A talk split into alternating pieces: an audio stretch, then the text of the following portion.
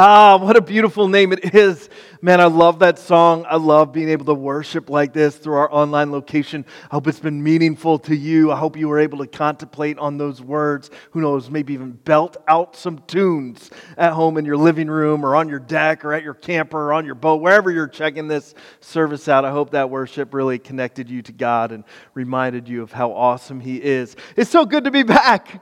I'm glad to be back. I've been trying to practice what we've been preaching, what we're going to preach this week in our sermon called I'm So Tired. And uh, it's good to be back. I'm glad to be back with you. I know so many of you have had questions about, hey, what's going on with church? We're green now in our county. We're going to be opening up. And I just want to assure you that we are working so hard on creating a very safe plan that takes into account our unique challenges as a church. And I know some churches have rushed back and other churches have gotten back and doing their thing. And you're like, what's happening with us? We have some unique challenges and some unique circumstances that we can speak to, that we're working hard on.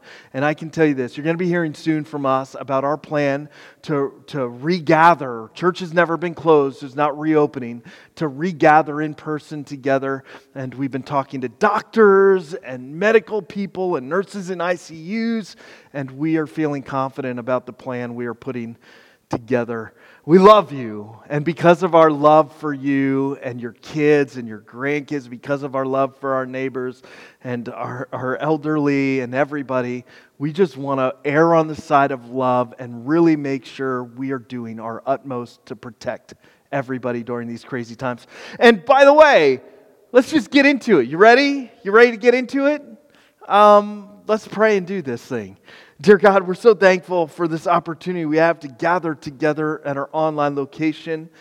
Would you help us to um, really focus on you and hear from you this morning? We know you got something for us, no matter who we are, no matter what life looks like, um, no matter what time of day we're watching this, no matter when we're jumping onto this online location or where we're jumping on here from, you got something for us right now in these moments. And we need it. We need you. We don't need more of us.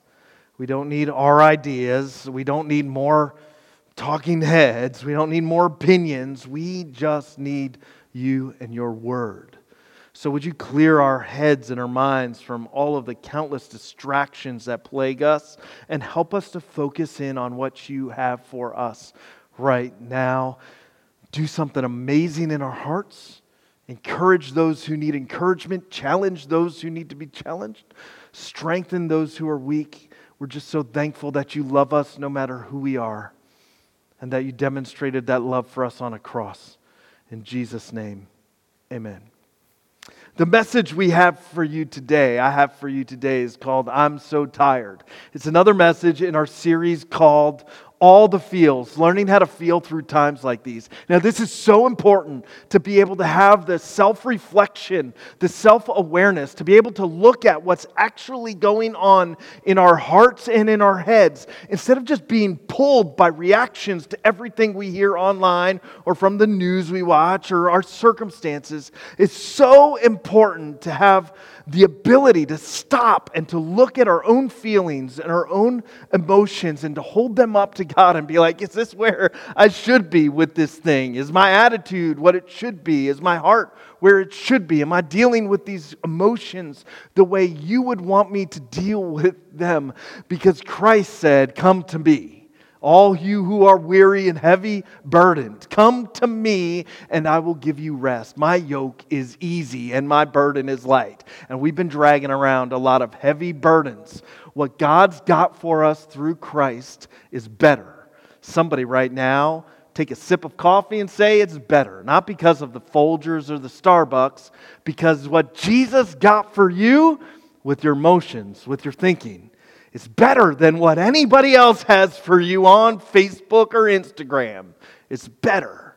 His burden is light. And I want you to experience that. I want to experience that more in my life.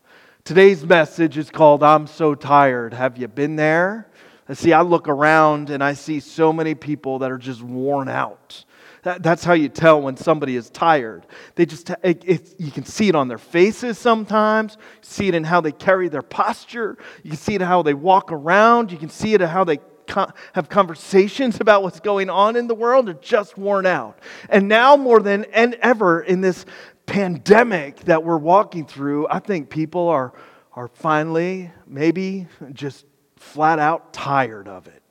They're tired of it. They're tired of dealing with it. They're tired of thinking about it. Maybe they're even tired of hearing about it. They're tired of living differently than the normal they wanted to live in. Maybe you're okay with that. Maybe you're worn out in another area of your life. Maybe it's in a relationship or your marriage. You're just tired of it and you're worn out. And the sting of exhaustion has started to take its toll on you emotionally, physically, and probably spiritually because it's all connected.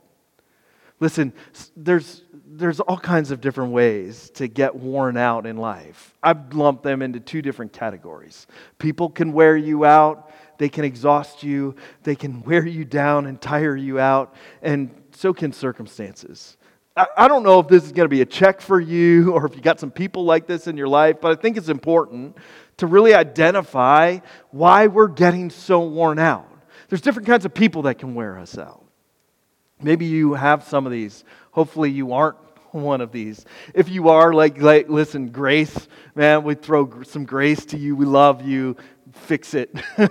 Check yourself before you wreck yourself. But, like, there's people that'll wear you out, angry people. You spend enough time with somebody who's angry, eventually they'll exhaust you. You won't have the energy to keep listening and dealing with the anger they throw out at you people that complain all the time. They, they can exhaust you and wear you down. Manipulative people, just always trying to twist things and always trying to, to turn things to their favor, their view. They can exhaust you and wear you down. Eventually, you get tired of it and you just don't want to deal with it. You don't want to be around them. There's people that just can like suck the life out of you because they're so emotionally needy every time they call, you think, ah, oh, man, I don't really feel like I should, but I don't really want to talk to them. And then you hang up the phone after having that conversation and you just feel drained.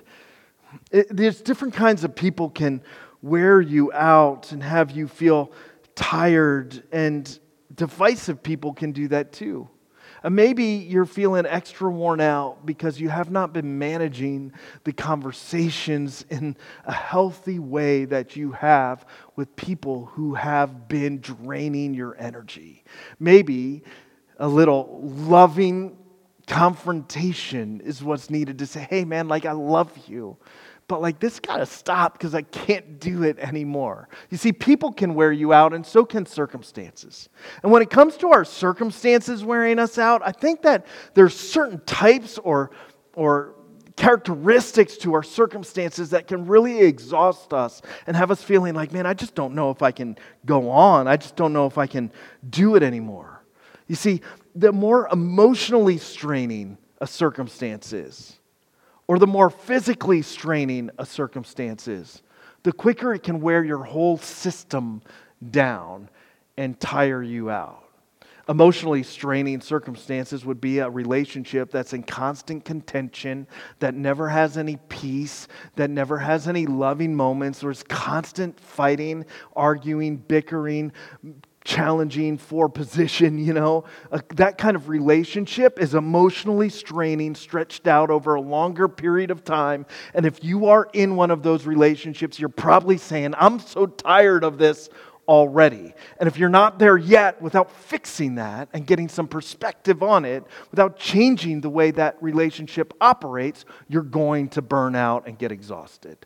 It's the same for physically exhausting and strained lengths of time and your circumstances. You see, you can only run so long, so fast without getting burned out. You, you, you, at some point need to slow down, pull the foot off the gas pedal, take a break so that your system can rest. The longer a circumstance is straining, whether it's emotionally or physically, the quicker you get worn out. Sometimes our circumstances can just be frustrating. And when they're frustrating over an extended period of time and we feel powerless to do anything about it, we get worn out. Sound familiar? Because what we're walking through together is all of those things. Our circumstances look like all of those, say all of those things, because that's what you're dealing with right now. We're surrounded by people. And some of them, God bless them, they just really are scared and feeling very needy as they walk through this. They need our attention to help hold their hand and walk through this. There's tons of, there's no shortage of angry people. I'm sick of seeing all of the angry people put their rants on Facebook. It's, there's no shortage of people that are manipulating or trying to turn things towards their advantage. There's no shortage of divisive people, all heightened by a circumstance that has been emotionally and physically exhausting and strained over a long period of time. Add to that the frustration of our life being different than the normal we had become comfortable with, and our, our weakness, our lack of power to really change that and put it all back the way it was and you have a recipe for a bunch of people being like, I'm so tired. I don't know if I can go on. My guess is like you've been dealing with some of that junk. Your heart has felt that. That you have felt so tired and worn down by what we've been dealing with, and you don't know if you can keep going. You don't know if you want to keep going. You're starting to wonder if you're all alone in this. You're starting to feel like maybe nobody cares about you. Maybe God doesn't see you. Maybe. I get it. Because when you're tired, it really starts to affect how easy it is to buy into all of the lies that are thrown at us when you're worn out, it's harder to keep your mind focused and firm on what God has for you and the truth He has for you. When you're worn down, it's easier to be tossed back and forth by your circumstances or by the people in your life who don't have good things for you. So you're feeling worn out. You don't have as much energy. It feels harder and harder to go to work, to do the things you need to do at home to foster your relationship with your spouse or your boyfriend or your girlfriend or your, your friends. Or it's harder and harder to get something positive out of work, to feel like you're adding something to the conversation. It gets harder and harder to go on. And the first thing that we say when we start to feel exhausted is, How long? How much longer? Like I've said that plenty of times on a treadmill. I know you probably think, man, you haven't been on a treadmill probably since this quarantine started. And you would be right. But I've said it a plenty of times. So your first thing when you're starting to get tired is like, how long do I have to run? Like I have to run how long? How long again? And wow, that felt like half an hour. It was only three minutes. But the first thing your kids say when they're tired on their journey that you're taking in the car is like, How long? How long till we get there? The first thing you say when you're frustrated with your husband and it's exhausting is like, How long is he going to be like this? Is it ever going to change? How long is the first cry of our heart when we're tired? And David was tired. Man, he didn't know if he could go on. And the first cry of his heart was, How long are things going to be like this? It's tough when the answer isn't as crisp or clear as we want it to be. In Psalm 13, how you doing on the Psalm challenge? If you've been doing the Psalm challenge with us, a psalm a day before you flick on the news or scroll on social media, if you've been doing that, you already read Psalm 13, which we're jumping into right now. I love these Psalms. I've been thinking during this Psalm challenge, I think I want to memorize some of these Psalms. Psalm 13 is one where David's exhausted. He's being hunted by Saul. He has a promise that's been laid out in front of him. Like God's going to do some stuff. He's going to be king eventually, but that promise isn't realized. Seems like it's never going to get there. He's stuck in this cave living. He doesn't have the comfort of his home, he doesn't have the comfort of his life before all this king nonsense, before he got to hang out in the palace, when he was just tending to his father's flocks. He doesn't have any of that. He's stuck in discomfort, his life completely disrupted. And he's filled with all kinds of anxieties and worry, wrestling with all kinds of things. And he's hiding out in a cave as Saul, the current king, the one David would replace in God's timing, is hunting him to kill him. Not a good situation. Those are not things I want to describe my life. That I have a promise from God that things are going to be great, but that promise seems really far off and maybe like it's never going to get here. I don't, I don't want to live a life that's full of discomfort. I want the comforts of the way my life used to be. Somebody give me an amen. I know you're feeling it. I don't want a disrupted normal. I just want normal the way it used to be. I don't want to have to be filled with worry every time I walk into a crowd of people. I don't want to have to be filled with worry every time I see somebody acting recklessly or sneezing into the open air, which is gross, by the way. I don't want to, I don't want to be filled with worry. That's the circumstance that David's in in this cave when he writes Psalm 13. It's a circumstance that isn't that dissimilar from what you're dealing with right now. And David says, How long, Lord, will you forget me forever? How long will you hide your face from me? How long must I wrestle with my thoughts and day after day have sorrow in my heart? How long will my enemy triumph over me? It's encouraging to know that David walked in similar shoes to you, that his experience was similar to yours. How long? He, he, there's two breaks in this passage. One comes right now. There's a little break if you're looking at a Bible. It's marked actually by a space in the paragraph.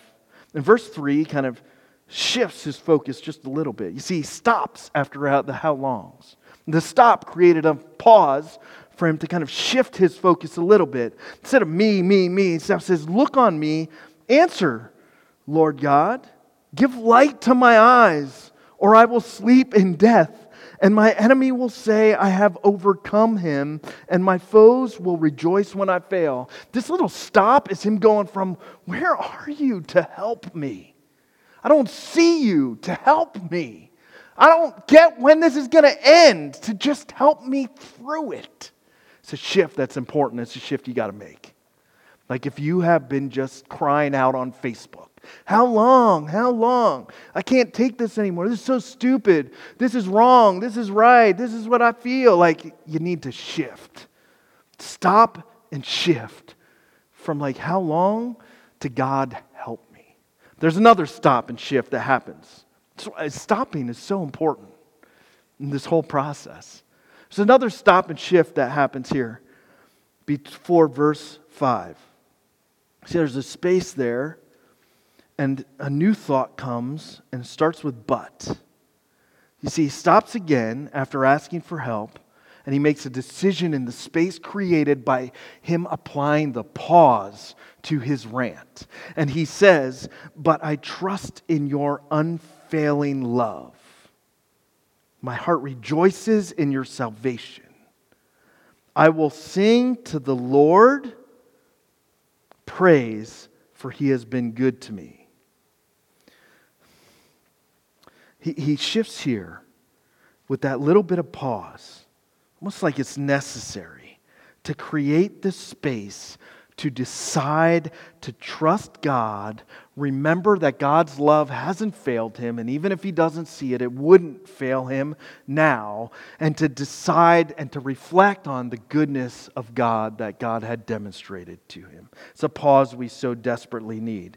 You see, so often we think we keep looking for a solution to our circumstances. We want God to fix our circumstances, to bring us back to normal. Like, God, bring us back to normal. I, I want life without pre mass, pre COVID. I, I, want, we want to see a solution, and we wrestle and we squirm for a solution. God's not trying to bring you a solution to your circumstance, He's trying to bring you Himself.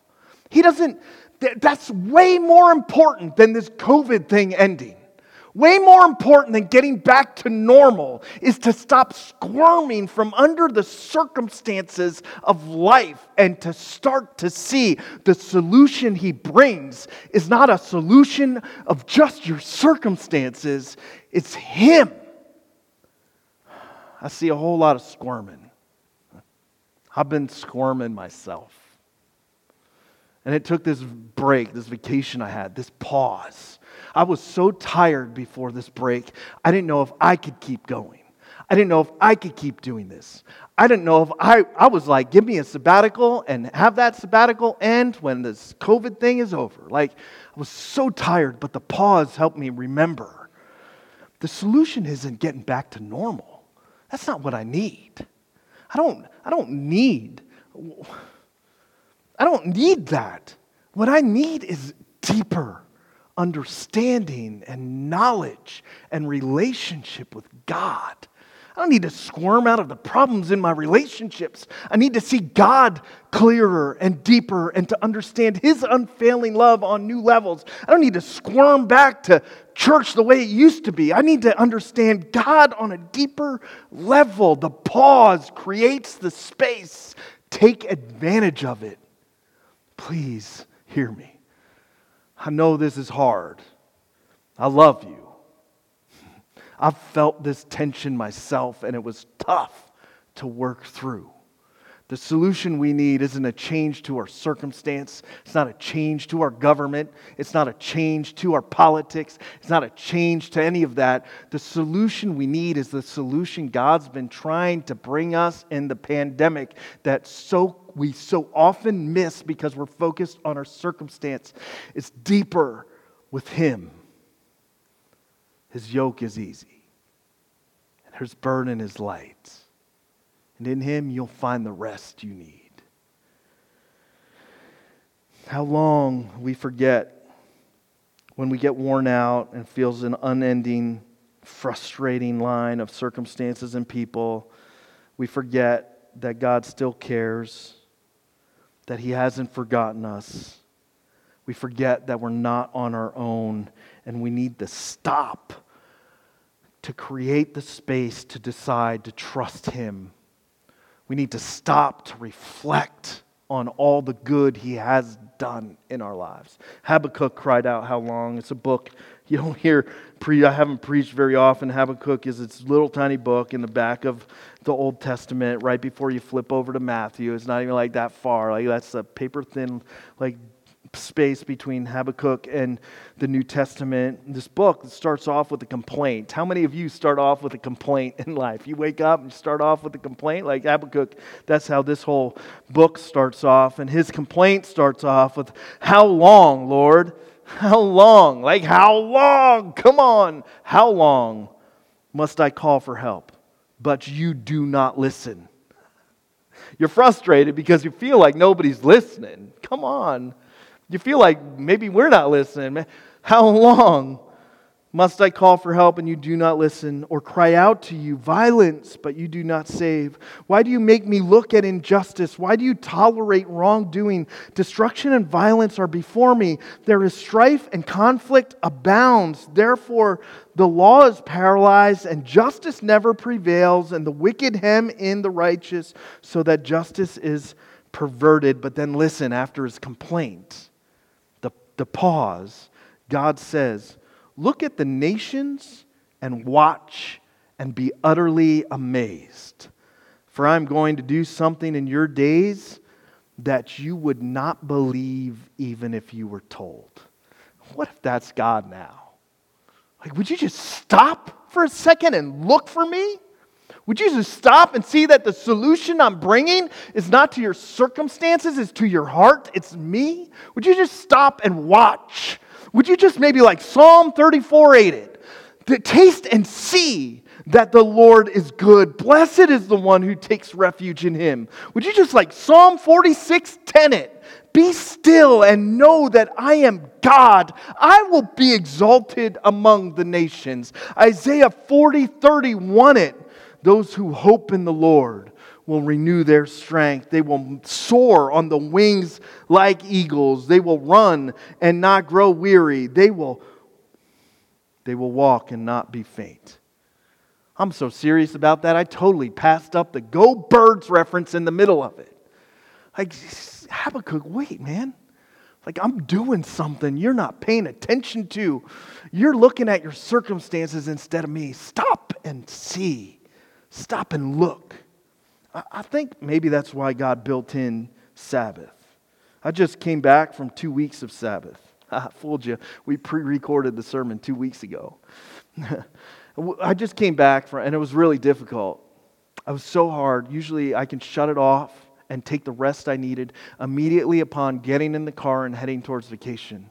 You know, I wrestled with this junk and what had been going on in my heart and my frustrations until Wednesday of the, the week I was away. I was such a struggle and I was angry and frustrated, and this thing had been messing with my heart and with my head. And that's why God gives us Sabbath, because I needed that break for rest to stop myself and say, What about God? What's He doing in this? What if the solution isn't a change to my circumstance? Things aren't going to get better. Then maybe a little bit for a time, but we're wrestling with this is a marathon, not a sprint. What if the solution is just deepening my relationship with God and finding the hope and the rest and the peace and the joy that He has for me?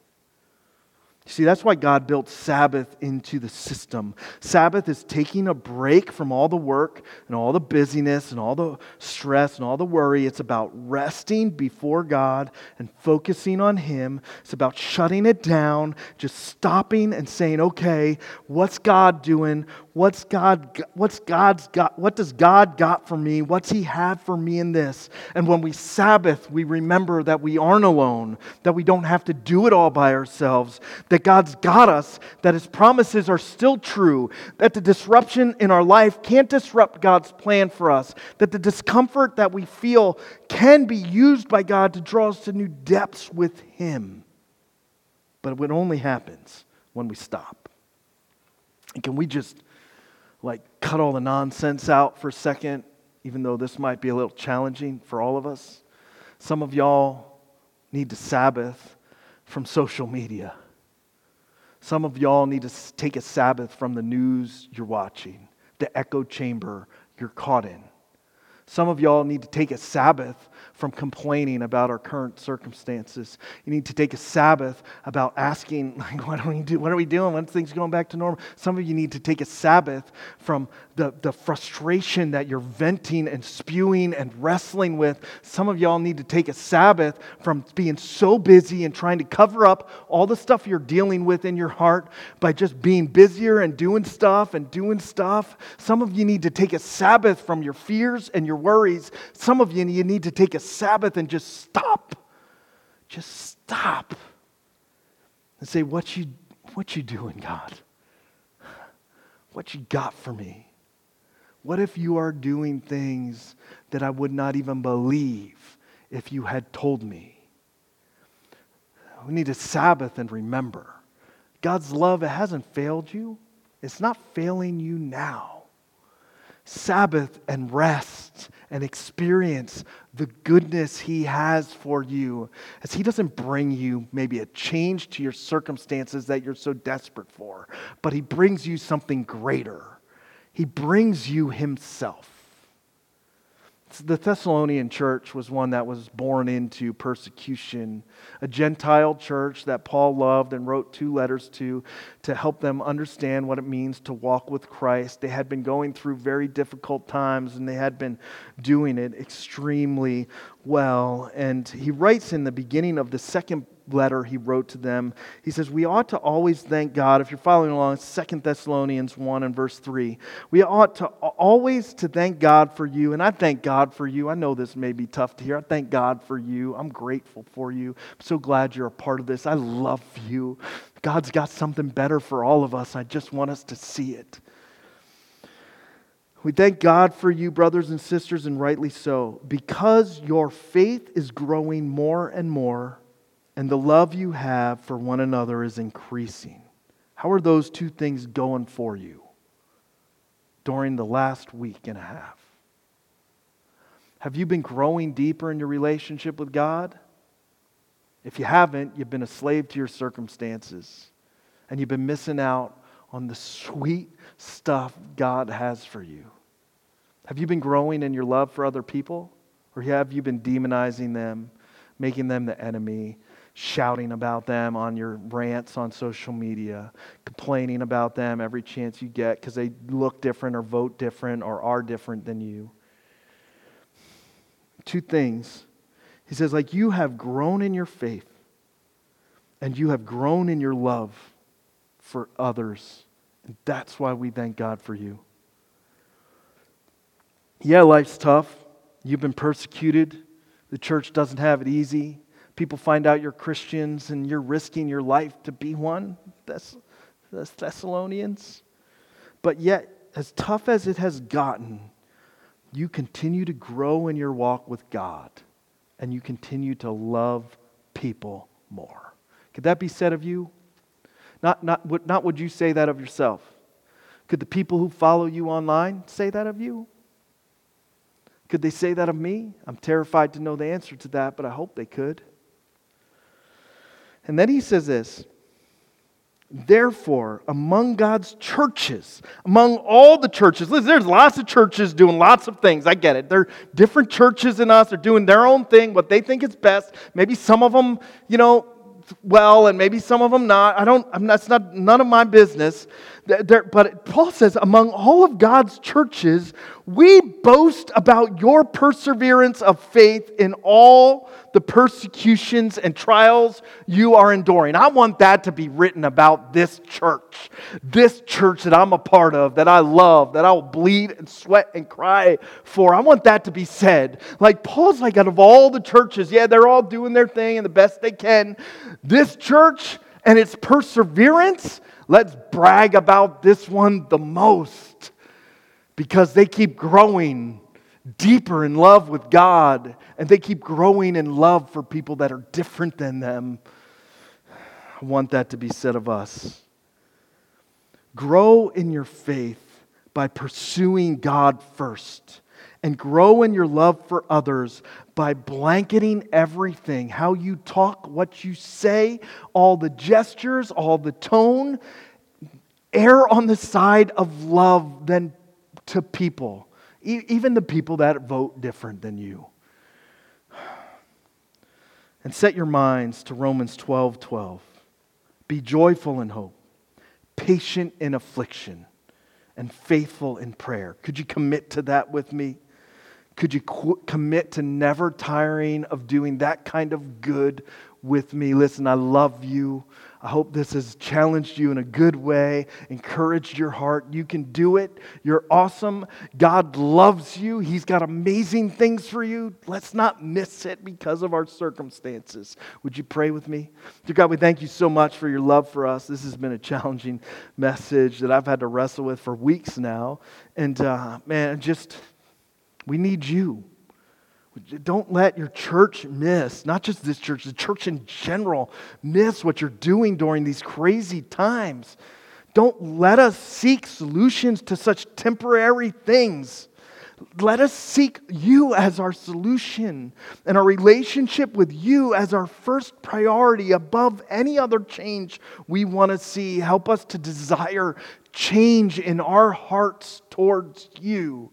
Some of us are exhausted in our relationships, exhausted in our marriages, exhausted in our health, exhausted with our finances, exhausted. Help us to dive deeper despite those circumstances into you and experience your yoke and burden is light, and you will give us rest. We're so tired, and we want to say how long, but we say it doesn't matter how long because we will remember your goodness to us. We will remember your unfailing love. That will have our attention first. God, help us grow in our relationship with you and help us to love people more, and in so doing, persevere in a way in which you will be so proud of. We ask all this in Jesus' name. Amen.